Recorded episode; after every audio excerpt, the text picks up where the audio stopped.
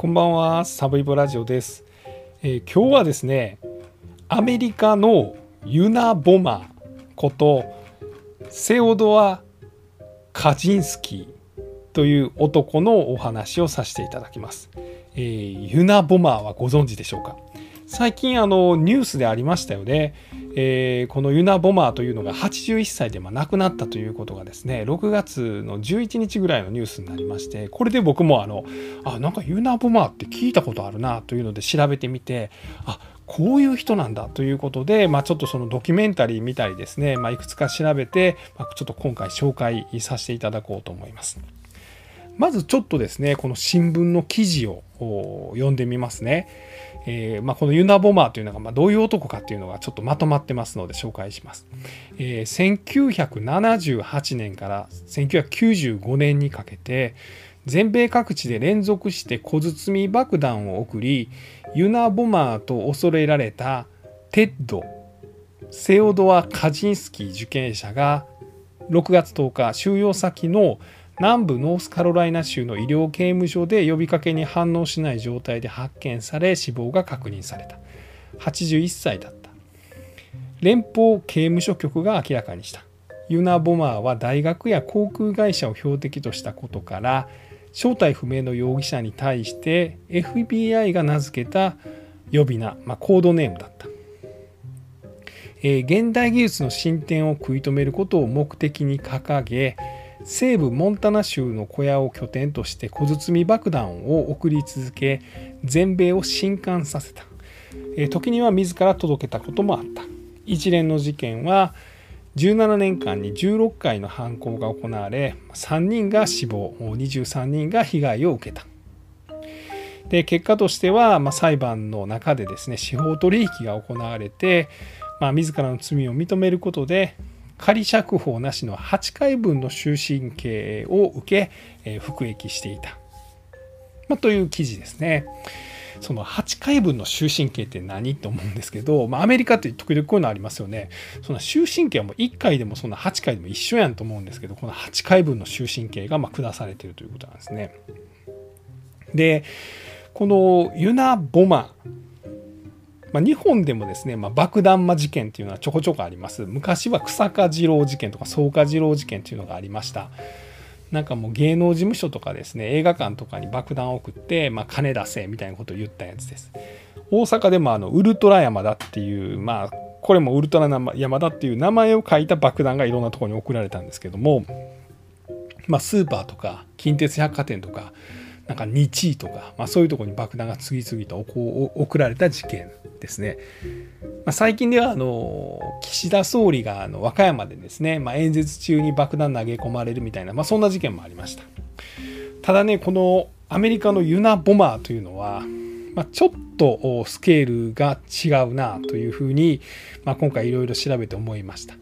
まあ、というのもですね、まあ、この逮捕のためにかけられた懸賞金がですね100万ドルまあ今やったら1億4000万ぐらいですよね。ちょっと金額の桁が違いますね。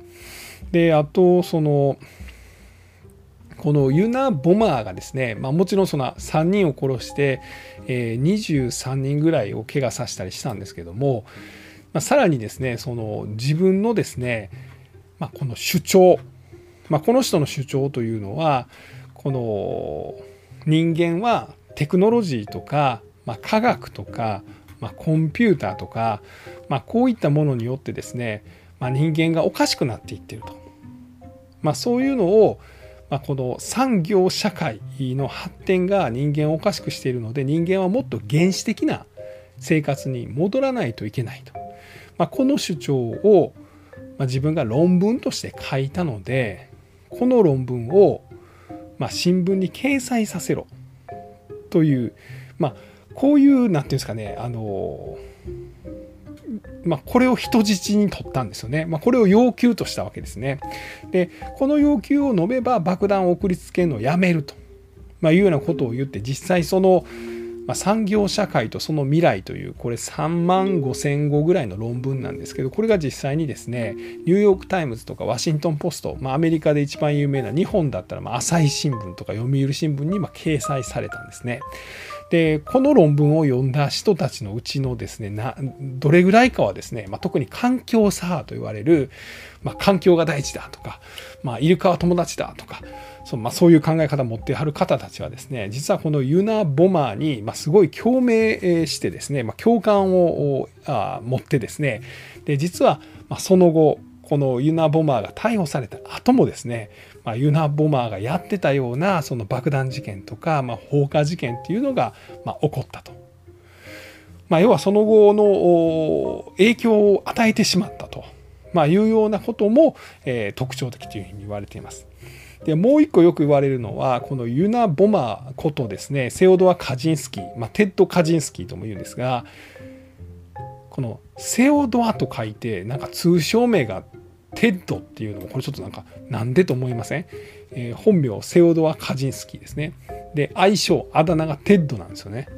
なんでと思うんですねセオドアがなんでテッドなのと思うんですけどこれまあ頭文字と間の文字を取ったら、まあ、T と E と D があってこれでテッドらしいんです。へえって思いますけどまあこうまあ、一応アメリカのなんかこう略語文化ですか？だからあのセオドア・ルーズベルト大統領もあれテッド・ルーズベルトというふうに言われてたんですね。まあ、そういうことです。まあ、ちょっと関係ない話になりましたね。で、この人の特徴は、まあ、実はむちゃくちゃ賢かったと。IQ が167。で、えー、と中学校で1回、高校で1回飛び級をしまして。で、16歳でですね、えー、なんと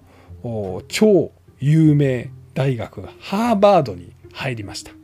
で、さらにはですね、えっ、ー、と、カリフォルニア大学バークレー校。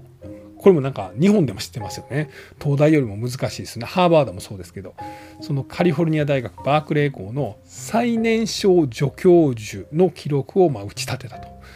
あ、とにかく賢かったということなんですよね、まあ、なんですけど、まあ、急に大学を、ま、その後はミシガン大学とかにも移るんですけど辞めて。でそこからモンタナ州という山奥。これもカナダとの国境の近くですよね。もううっそうと森ばっかりのところに引っ越しをして。で小さな小屋で、まあ、電気も水道も通ってないようなところでですねひたすらコツコツコツコツと、ま、爆弾を作って。でこれを全米各地に送ってですね、まあ、例えばコンピューター技術を開発している大学教授とか、えっと、飛行機にもう爆弾を送ったりとか。であとはその遺伝子遺伝子学遺伝子工学ですかね、まあ、そういうのを研究している大学教授にこの爆弾を送ったりとか、まあ、そういうのをしていました。で結局ですね1996年かな、FBI によって逮捕されて、まあ、その後ずっと刑務所に入っていたということですね。で今回はですねまあなんでですねこの超天才のこのセオドア・カジンスキーはですねこのユーナー・ボマーというその爆弾魔になってしまったのかというところと、まあ、どんな犯行を行っていたのかというのとあと警察はどういうふうに彼を追い詰めていったのかで逮捕まで行けたのかで、まあ、逮捕されてからですね、まあ、81歳で、まあ、自殺するまで、まあ、どういうふうなことがあったのか、まあ、みたいなところをちょっと話していきたいなというふうに思ってます。えー、このユナ・ボマーことセオドア・カジンスキーが生まれたのは1942年です。まあ、なのでまだ太平洋戦争をやってた頃ですよね。で、まあ、アメリカの白人のですね、まあ、ある程度の割合が、まあ、その、えー、多分このポーランド系移民に当たると思うんですけれども、えー、両親はそのポーランド系移民でした。でお父さんがいてお母さんがいて、えーと、このセオドア・カジンスキーがいてで弟がいました。弟がいましたね。弟がデイビッドだな。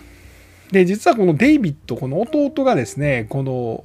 ユーナ・ボマーの、まあ、逮捕に、まあ、大きく活躍するんですけれどもこの両親と弟と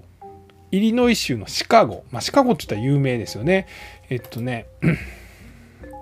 まあ、アメリカのアメリカ大陸があると、まあ、真ん中右寄りぐらいですよね。あの五大湖と言われるところがあってそこにまシカゴがあります。まあ、工業の町とかいうふうに言われたりするんですけど、まあ、そこで生まれました。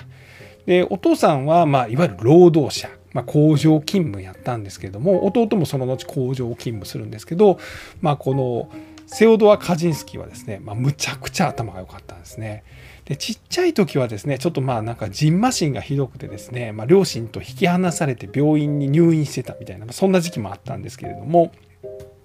まあ、小学校で中学校と、ま、振動と言われるぐらいの賢さで、え飛び級して中学校に入るんですね。でこの飛び級っていうのも、まあ、アメリカ独特の文化ですよね。実はアメリカってあの義務教育が高校までなんでえー、いわゆるその日本の中学みたいなノリが高校まで続いてるんですよね。まあ、日本の中学みたいなノリって何かというと、まあ、地元の学校に高校までは成績と関係なく地元の学校に通うんです。で大学になって初めてですね、まあ、その頭いい人は頭いい大学で頭悪い人は頭悪い大学でまあそのまま高卒で働く人と、まあ、そういうふうに分かれるんです。でどっちかっていうと日本は中学校までそんな感じですよね。受験さえしなければ中学受験しなければ。中学まではまああの頭いい子も、まあ、そうじゃない子も同じ学校に通ってですね。で高校からはこの学力によって分けられるんですね。でその代わりアメリカではその、まあ、賢い子はあんまりですね同級生のあんまり賢くない子と一緒に授業を受けたらまあちょっともったいないからそのどんどん飛び級をしてですねあの頭いい子は上の学年の人と一緒に勉強しましょうという、まあ、そういうシステムなんです。でこのセオドア・カジンスキーことユナ・ボマーはですね、まあ、高校生卒業するまで2回飛び級して、まあ、16歳という、まあ、本来だったらまあ高校2年生に入るぐらいのタイミングで、えー、そうハーバード大学に入ります。ハーバードですよね超有名。で、まあ、ハーバードで実はですね、まあ、心理学の実験に参加したというふうに言われてまして、まあ、これが後にですね、まあ、彼をユナ・ボマーにしてしまった。まあ、要はその頭をおかしくしてしまったという、まあ、そういう、えー、実験に参加していたんじゃないかみたいなことも言われています。まあ、これはちょっとまた後ほどお話ししましょうかね。で、その後、ミシガン大学に入りまして、まあ、修士号博士号というふうに取りますでこの頃はずっと数学の数学科に入ってましたまあ、数学科に入る人ってとにかく頭がいいんですよね。もうなんかこうあの数式のパズルみたいなをひたすら一人で黙々と解くみたいな、まあ、そんなことをしてたわけなんですね。でその後ですねミシガン大学からですね、えっと、カリフォルニア大学バークレー校でここに行ってですねで、えー、そこからまたミシガン大学に行ってで、えー、あちゃうわごめんなさいあのカリフォルニア大学のバークレー校に入ったのが最後の、まあ、そのキャリアですね。ごめんなさい。で、この時に25歳ぐらいで、えー、このカリフォルニア大学バークレー校の歴史の中で最も若い数学の助教授になりました。だって25歳で助教授なんて日本でも聞いたことないですよね。まあ、それぐらいむちゃくちゃ賢かったと。なんですけど、えー、1969年27歳の時に、まあ、突然辞めてしまいます。で辞めてどうするんだろうと思ってたらまあなんとですね、まあ、モンタナ州という、まあ、まあ、片田舎ですよね片田舎ちゃうど田舎ですね、まあ、ど田舎に引っ越しをして本当にちっちゃい小屋なんだろうもうほんまにあの日本のワンルームぐらいの広さの小屋に、まあ、引っ越しをしましたでここはあの電気も、まあ、もちろん水道ももちろんガスも引いてないようなところです。でここに一人で引っ越ししてですねいわゆるまあ自給自足の生活を始めます。で実はまあそうなんでそうなったかというとですねいろいろまあその理由は言われてるんですがこの飛び級を中学校の時と高校の時にしてですね、まあ、それによっていじめられたと。でこれでちょっと人間不信になったんじゃないかと。でさらに大学のですね、まあ、その心理学の実験これあのアメリカにはあの MK ウルトラ計画という計画があるんですね。これはあの人間を洗脳する実験なんですね。こういうのはアメリカで本当に行われてたんですけれどもこの一環をこのハーバード大学の心理学の先生のヘンリー・マレーさんという方がこの MK ウルトラ計画の一翼を担っていたと。まあ、要はこれに参加してたと。で、その時にですね、このヘンリー・マネー教授がいたハーバード大学では、この生徒さんにですね、まあ、この心理学の実験に参加してもらった。どういう実験かというと、えー、この自分で論文を書いてきなさい。っていうんですね。で自分の主義主張、一番政治的に自分が大事だと思うことをなんか論理立てて書いてきなさいと。まあ、いうことを言われるんですね。で、それ書いて持っていくんですよね。そしたら、それをケチョンケチョンにけなされるんです。で、あのそれだけじゃなくてですね人格否定みたいなことされるんです。あなたみたいなその間違った考え方いやしい考え方だから、まあ、こういう政治的な考え方に至るんですねと、まあ、いうようなことを言われるんです。これも台本通りただただ言われるだけなんですけど、まあ、この人格否定とか自信を否定し続けられた人はですねまあやがて自分あの相手に対して従順になると、まあ、これがだからマインドコントロール洗脳なんですよね。で、これはやがてあのアメリカの CIA とかでこの技術が応用されてですね、まあそのいろんな情報活動をするときに、まあこの特殊尋問というんですけど、まあこれを使ってですね、まあ例えばその、あの、アフガニスタンの方で、まあ、こうそういう活動をしたりとか、まあ、あのソ連のスパイに対してそういう活動をしたりとか、まあ、そんなことをやっていたというふうに言われています。でその実験にセオドア・カジンスキーことユーナー・ボマーは16歳の時に参加していた。まあ、めっちゃまだ若くてですね、まあ、日本やったらまだ思春期と言われてもおかしくない頃に、まあ、人格を否定されたことによって、まあ、凶暴性が生まれてしまったんじゃないかと、まあ、そんなことはその後言われています。で、まあ、困難でですね、まあ、ちょっとこの頭が良かったセオドア・カジンスキーは次第にそのこの学問大学を憎むようになり、まあ、さらにはこのコンピューターとかまあ、そういうものが間違っていると、まあ、いうふうになっていったんじゃないかと、まあ、いうふうに言われています。でこのユーナ・ボマーはですね、まあ、その後終身刑を受けてですね、まあ、その3 4 0年間ぐらいずっとその服役をしてたわけですけども30年かな？30年ぐらいか。なんですけどあのほとんどインタビューには答えてないんですよね。ただあの今ネットフリックスでですねこのユナ・ボマーなんか真実の言葉か。まあ、なんかそんなドキュメンタリーシリーズがありまして、そこにはこのユナ・ボマーのですね、肉声が、まあ、実はあの一人の女性の社会学者の人に対してだけはそのインタビューに受けてるんですけども、まあ、その貴重な肉声が残されています。まあ、ちょっと甲高い感じの声でですね、まあ、とにかく早口で自分の主張をまくし立てるみたいな感じでした。でとにかく自分は頭がいいと優れているとで周りはそれを理解してないというなんとなくそんな感じですね。まあ、もうひともうちょっと一言で言うとむっちゃ頭のいい中二病みたいななんか僕はそんな印象を受けました。でまあこのまあ、大学を卒業して、えー、カリフォルニア大学の助教授になったんですが、まあ、その後、えー、片田舎に、まあ、引っ込んでしまってこのモンタナ州に移り住んでこのモンタナ州には1971年から25年間ぐらい暮らしていたというふうに言われています。その住んでたとことかもねあのドキュメンタリーでは映ってるんですけど本当になんかこう自然豊かななんかこう熊とかも出ちゃいそうな、まあ、そんなところなんですよね。でご近所までは1キロ以上離れてるみたいな、まあ、そんなところなんですけど、まあ、ここで小屋でですねコツコツコツコツ、まあ、爆弾作りに、ま励みます。で、えー、やがてその犯行に及ぶわけです。で一番最初に事件が起こったのはですね1978年でした。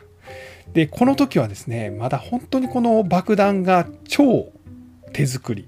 でこれがイリノイ州のノースウェスタン大学というところにですねあの大学の前に、まあ、大きな箱がポコンと置かれてたんですね。でそれをあの警察官の人がなんだこらっていうので調べたらその箱がブスブスブスブスボカンと爆発して、まあ、警察官の人がちょっと怪我を手に怪我をしてしまったと。まあ最初はその程度のことやったんです。で、次にはですね、同じくイリノイ州のノースウェスタン大学というところなんですけど、ここに、え、小包が届いてですね、今度はあの大学院生の人が、まあ、怪我をしました。で、この頃のユナボマーの爆弾っていうのは、実はむちゃくちゃまだまだあの素人が作った爆弾やったということで、まあ、電池は使われてるんですけど、なんか電池あの箱を開けたらですね、あの最初のやつは電池も使われてなかったです。ゴムの力でですね、なんかマッチの先がプクシュってこう火花散るようになって、その火花が散ったやつがこの黒色火薬、まあ、火薬に火がついて、で、ボカンと爆発すると。まあその程度やったと。でさらに最初はですね、えー、作ってから郵送するつもりが箱がでかくなりすぎて郵送できなくて自分で持っていったという、まあ、そういうちょっとおっちょこちょいな一面も最初の方は出てくるんですが、まあ、3つ目これ1979年の頃からはもう一気に巧妙化してですねまあ、実はこのアメリカン航空、まあ、飛行機の中に、まあ、郵便物として、まあ、混入されてました。で、まだでもこの頃もですね、爆弾の技術が、まあ、いまいちやったので、まあ、結局飛行機はフライトされてですね、フライトしてしまってですね、でフライト中にその爆弾を爆発するんですけれども、まあ、その飛行機が壊れるほどの威力はなかったと。もし爆発してたら大変なことになるんですけど、まあ、12人ぐらいの乗客がま煙を吸い込んだと、まあ、いうぐらいのなんだろう被害で済んだと、まあ、いうことなんですね。で1980年にこれ 4, 4つ目の爆弾が届きます。これがあのユナイテッド航空の社長のとこに行きましてですね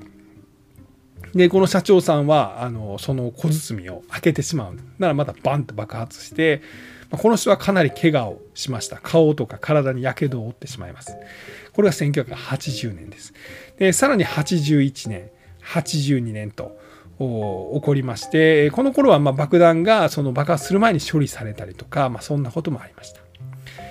で、この辺りを見てるとですね、まあ、大学と航空会社に爆弾が送られてました。でこの頃からですね、まあ、この大学 university と、えー、 airline 航空会社この頭文字を取ってユニバーシティの UN とエアラインの A 合わせて UNA ユナであの爆弾のボムを作る人でボマーこれユナボマーというふうに、まあ、FBI が呼ぶようになったと、まあ、いうことなんですね。で実はまあ最初の死人が出たのが事件発生から7年後の1985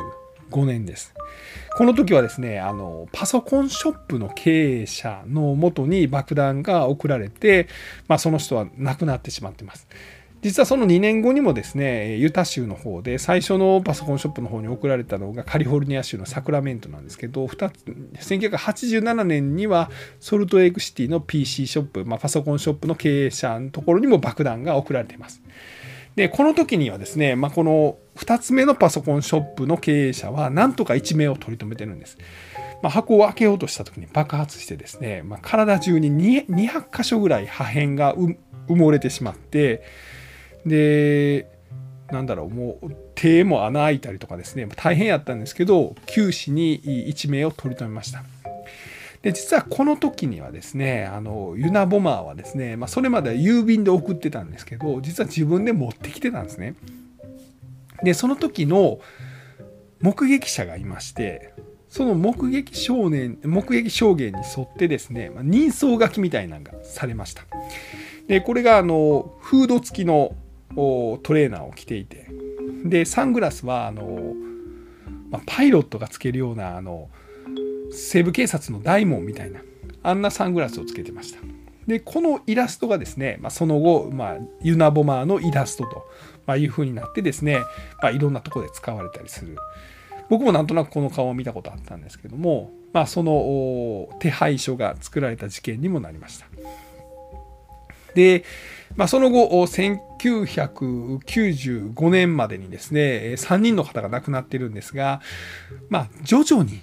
爆弾の技術が向上してですね、で、ユナボマーはすごいその几帳面でですね、その作った1個目から全部1つ目の爆弾はこういうふうに作った。で、その結果こうなったと。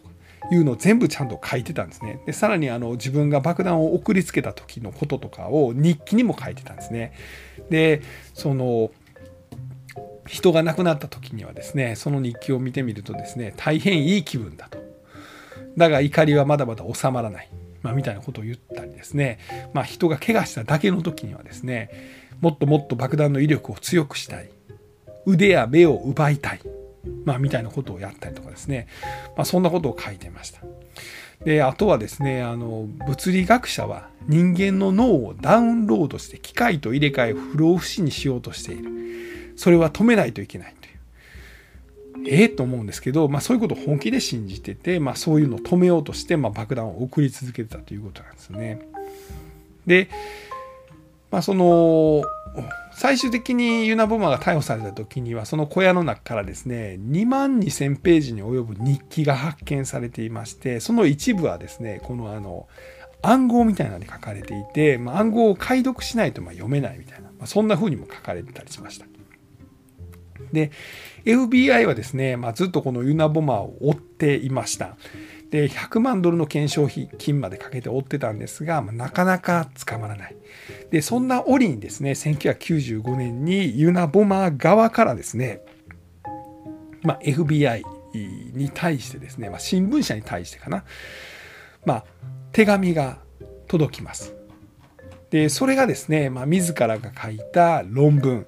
これを新聞に載せなさいと。でもしそれを載せたら爆弾を送りつける行為を私はやめてもいいと、まあ、いうことを言いました。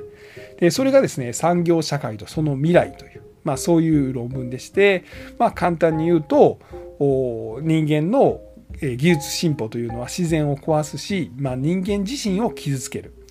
まあ、例えば簡単に言うとスマホができたことによってですね、まあ、スマホに人は取りつかれる、まあ、そんなんじゃダメだと、えー、文明を人間は捨てて不便さを受け入れて本来の姿を取り戻す、まあ、それによって人間は自由になるみたいな。まあ、なんか誰かが言ってそうな感じもするんですけどね。なんか確かにそんなこと言ってる人いるよなと思うんですけど、まあ、そんなことをねあの結局大手新聞ニューヨーク・タイムズとワシントン・ポストに掲載されました。でこれが全米でバカ売れしたそうです。しかし実はまこれによってですね、まあ、ユナ・ボマーは逮捕されてしまうんです。今26分か、まあ、まだちょっともうこのままいっちゃいましょうね。で誰がですねこのユナ・ボマーがその怪しいと、まあ、いうふうに最初に気づいたのか。これは実はですねユナ・ボマー、えー、セオドアえー、っと何やったかな。セオドア・カジンスキーの弟さんがいたんですね。これデイビッド・カジンスキーというんですけれども実は弟さんはですね昔からこのお兄ちゃんこのユナ・ボマーのことを大変尊敬してたんです。まあ、大好きやったんですね。で、えっと、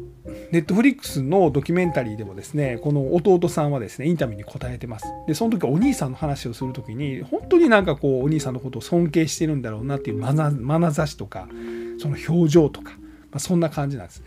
なんですけど、まあ、お兄さんはなんかちょっとその自然で暮らすようになったりしたと。で自分もそれは憧れたと。兄らしいその文明を捨てるっていう決断はすごい兄らしくて尊敬したと。でもまあ自分はそれはできないと、まあ、いうことを感じていた。でその弟さんデイビッド・カジンスキーはですね、まあ、実は結婚するんですね。でその時にその奥さんがあのできたということをお兄さんに手紙で書くんです。だその手紙の返事がですね、えー、お前も文明に毒されてしまったかもうお前からの手紙は受け取らないと。誰か知らないが、まあ、その女とクラスがいい。もう俺には手紙を書かないでくれと、まあ、いうような手紙を送ってくるんですね。でこれを実は実はですねあの弟さんの奥さんが見てですね。でその時に奥さんが一言言うんです。その文面を見てですね。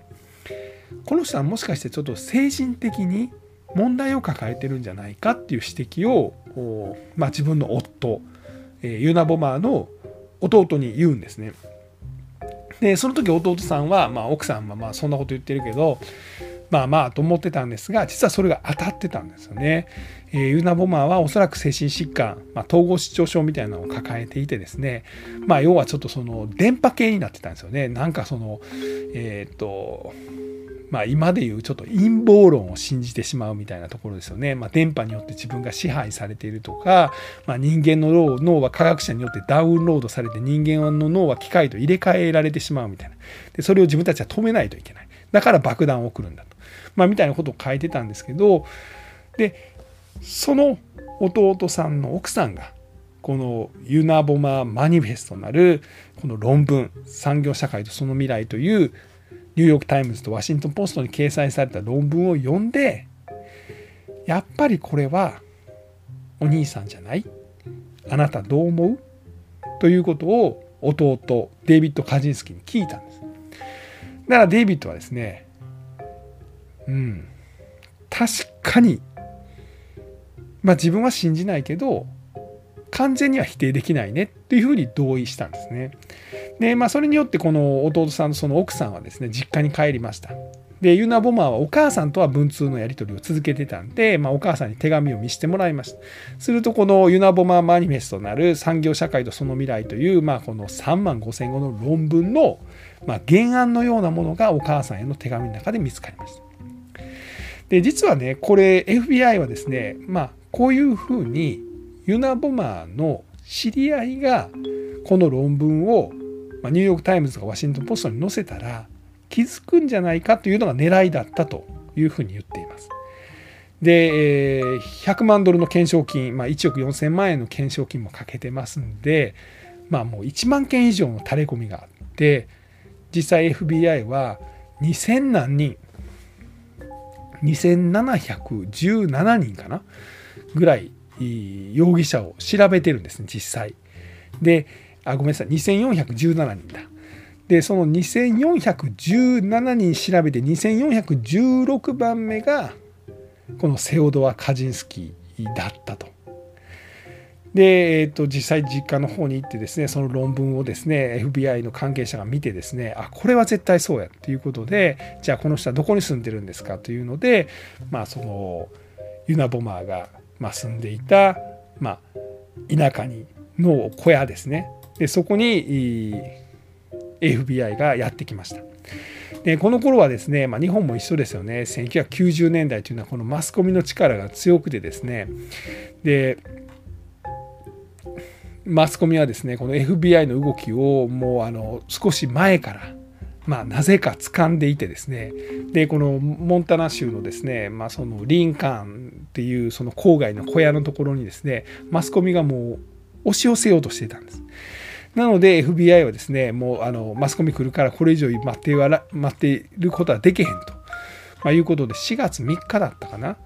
に、えー、このユナボマーの小屋に、ま、踏み込みました。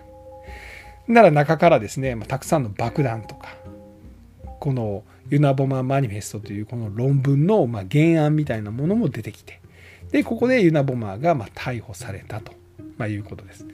でただしですねユナボマーはこの論文を載せたらもう自分は爆弾を送らないと、まいうようなことを言ってたんですが、まあ、実はですね、まあ、その小屋の中にはもうすぐにでも送ることのできる、まあ、もう一つの爆弾がその手元にはあったと、まあ、つまりまだやるつもりだったと、まいうことです。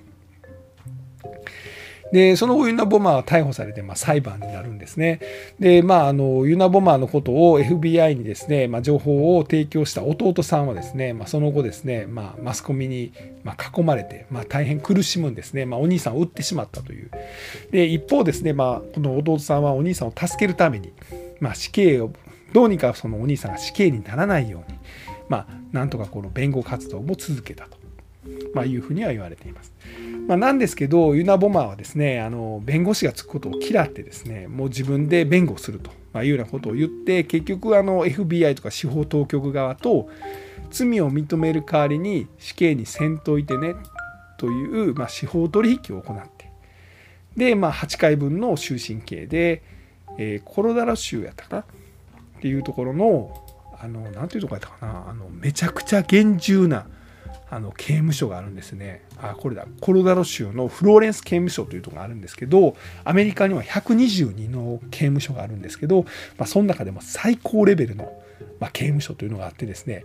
まあ、むちゃくちゃ田舎にある、まあ、むちゃくちゃ脱出できない刑務所って言われてるところなんですけど、まあ、世界で最高に脱出できないとこって言われてるんですけど、まあ、その刑務所に、まずっと入れられてたと。で2021年ぐらいだったかなちょっと病気をしたみたいであの医療刑務所の方に移されてで、えー、と2023年の6月10日に、まあ、自殺した状態で発見されたということです。で、まあ、その後ですね、まあ、ユナボマーはですね、このユナボマーセオ、えーと、マニフェスト、この論文を書いたことによって、まあ、特に環境左派に対して、まあ、その英雄視されてしまったんですね。で、ちょうどこの頃ですね、まあ、その環境左派というのがちょうど生まれた頃やったんです。まあ、なんていうんですかねあの、まあ、文明が発達していきましたで同時にそのと社会主義運動みたいなものがこう凋落していくんですよね、まあ、世界に社会主義国がたくさんできてきたんだけど、まあ、うまいこといかなくなったなので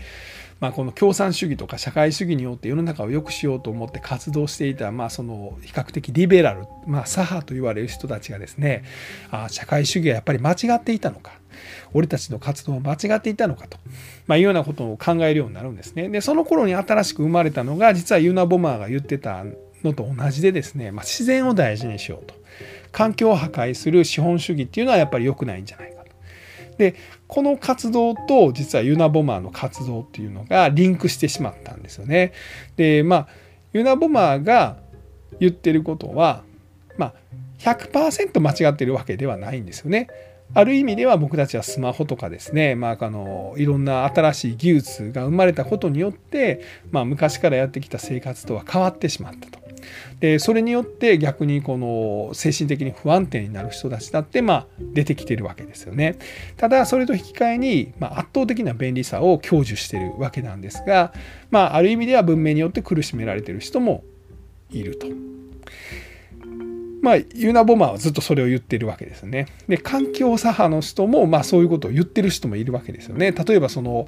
まあ、産業が進んでですね、まあ、石炭とか、まあ、ガスとか、まあ、そういうのを燃やし続けたことによって地球が暖かくなってきてですね、まあ、温暖化が進んで、まあ、人間がやがてそれによって滅んでしまうんじゃないかと、まあ、いうような危機感はどっかリンクする部分があった。なので、このユナ・ボマーは、まあ簡単に言ったらただの殺人鬼爆弾魔なんですけれども、まあ、一部では革命家じゃないかと、まいうふうに、ま言われるようにもなってしまうと、まいうことです。で実は映画もですね、まあ、たくさん撮られてますし例えばあの「ミッションインポッシブル」でも「ゴーストプロトコル」という作品の中でこのユナ・ボマーがモデルになってるこの悪役みたいなのが出てきたりとか、まあ、そんなこともあります。えー、で、まあ、最後にですねちょっと待ってくださいね。ごめんなさい。ちょっと僕、声がちょっと変で。えー、あ、ごめんなさい、ごめんなさい。えー、最後にですね、このユナボマーについて、まあ、興味のある方は、えー、っと、まあ、一番なんか分かりやすいのはですね、こう言っちゃうともう身も蓋もないんですけど、あの、ウィキペディアです。ウィキペディアが一番分かりやすいです。まあ、なんですけど、なんかもうちょっとなんか気楽に見たいなっていう方は、えー、ネットフリックスのユナ・ボマーのドキュメンタリーがありますんで、まあ、その辺をご覧になってみてはいかがかなと思います。えー、今日はですね、えー、ユナ・ボマーことセオドア・ジョン・カジンスキーについてお話をさせていただきました。えー、最後まで聞いていただきましてありがとうございます。